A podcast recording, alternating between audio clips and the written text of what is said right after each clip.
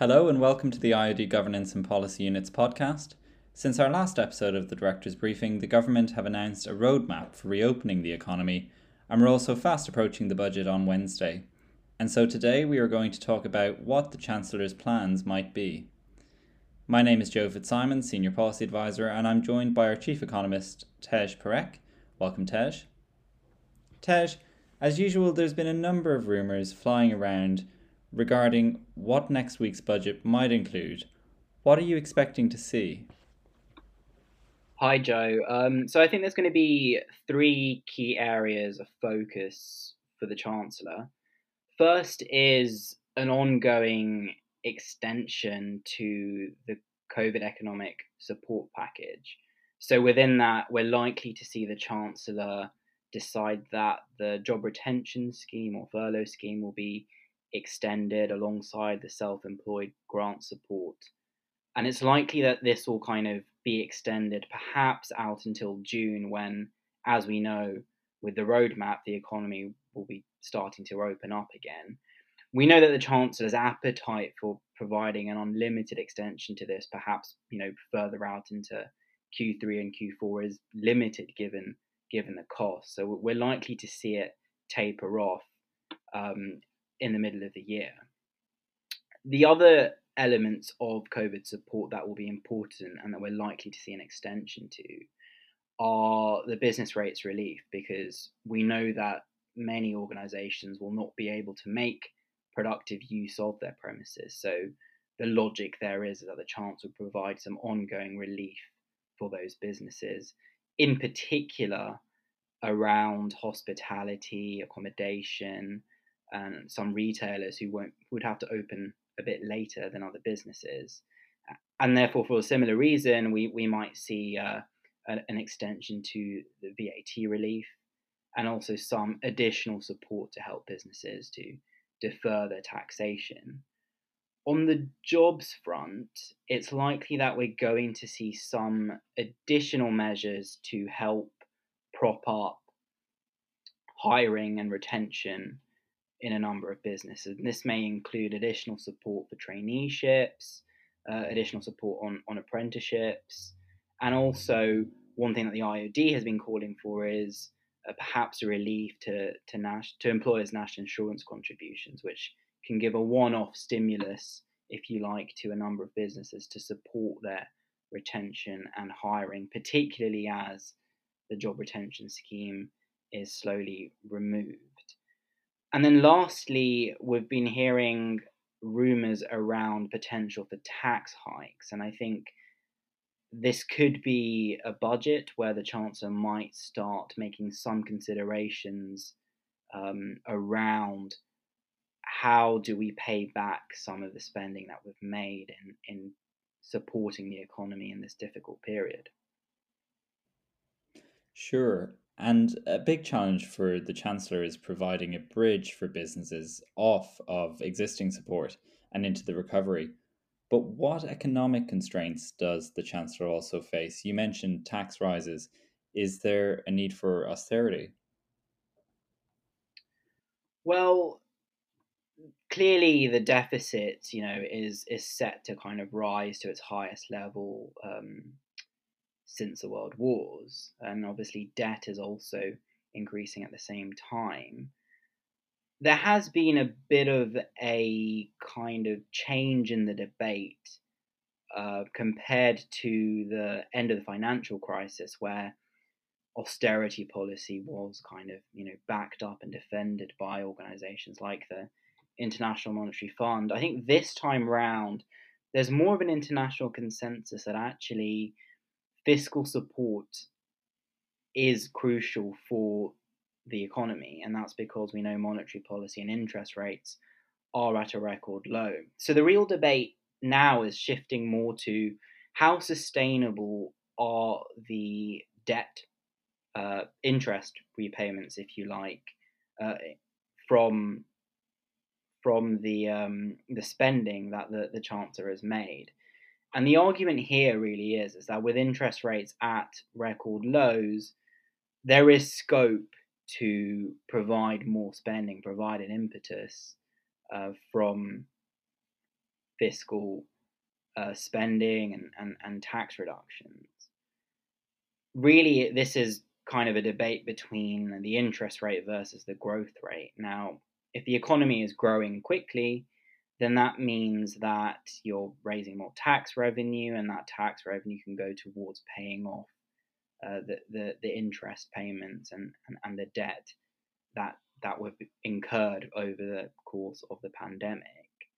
The real risk is is that you know if if the chancellor moves forward with an increase in taxation, then there's a, a chance that it ends up choking off the recovery before it's even kick started. And actually, counterintuitively, it may mean that because the growth rate is reduced and it means you know business businesses can't recover as quickly it may mean that we we aren't able to erode that kind of high level of debt quicker than we would have liked and we might actually need to see more austerity than uh, we would have needed in the first place because the chance of perhaps moved too early with tax increases. So you know in summary this is really a, a sequencing issue.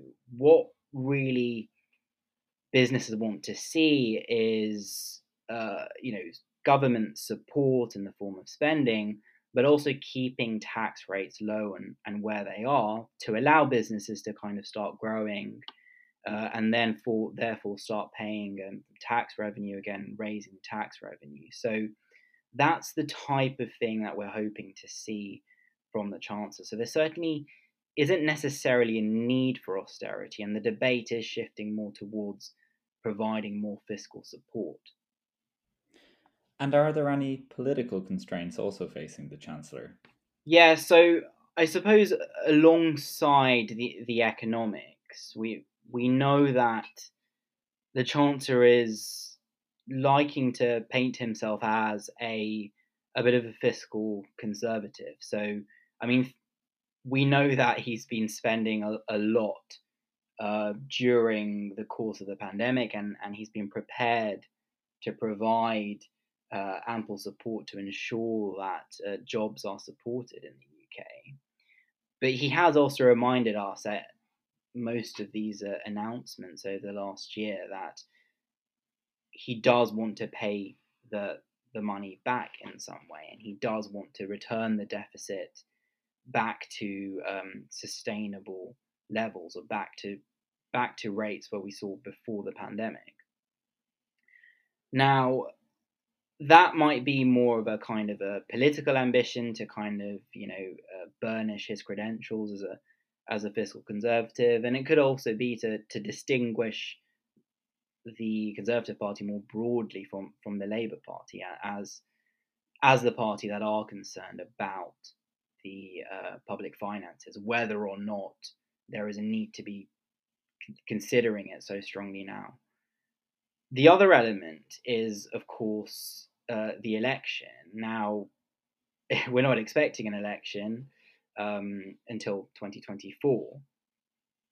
And ultimately, nobody, no chancellor wants to be raising taxation just before an election. And so the other consideration on the chancellor might be raising taxes early in this political and economic cycle may be a, a wiser decision to kind of stave off those increases during campaigns closer to 2024. So I think those are the political constraints that are going to be on the Chancellor's mind. And I think the economics may not suggest he necessarily has to kind of go with an increase in taxation, but it may also be a timing thing from his end. And so, taking those economic and political constraints together, how do you see the rumours on tax rises actually playing out? Well, I think there have been two areas of tax that have been the focus of these rumours. The first is corporation tax, which is, of course, a, tax on uh, company profits. It's currently at, at 19% and then the other is uh, capital gains tax, which is, if you like, more of a tax on on people's wealth or the, the gains they have made um, on on certain assets. Now, on corporation tax, the UK is one of the most competitive nations globally on this. It's certainly most competitive um, among the kind of the G7. And so the Chancellor may reason that actually we could start raising the corporation tax from from 19% upwards. And, you know, rumors suggest it could go as high as 23% to kind of still make it one of the most competitive or, or even higher to 25%.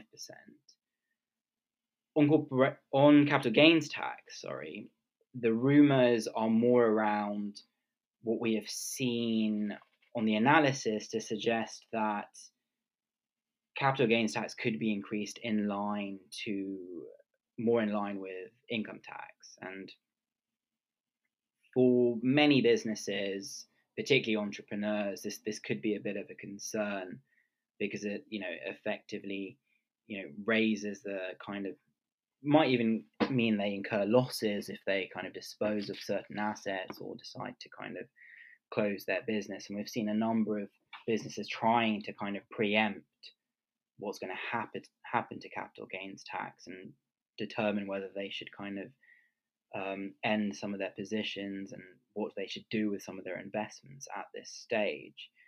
Now, I think in terms of the timing,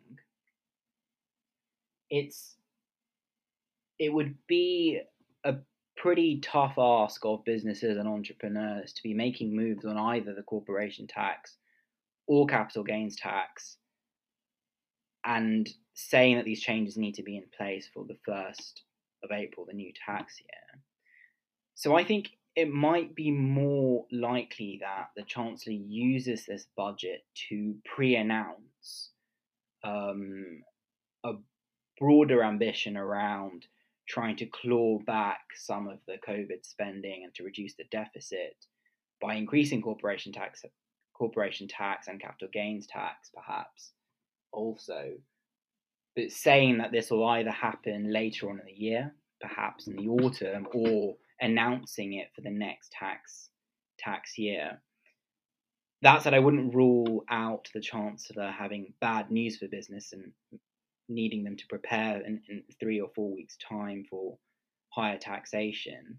Uh, but it seems that given the kind of wider economic and political situation, the chancellor will also equally be careful, you know, with the political constraints there, he would be equally careful um, not to damage the kind of environment which businesses are operating in. But it, it does really highlight the kind of um, the level of uncertainty for businesses at this stage.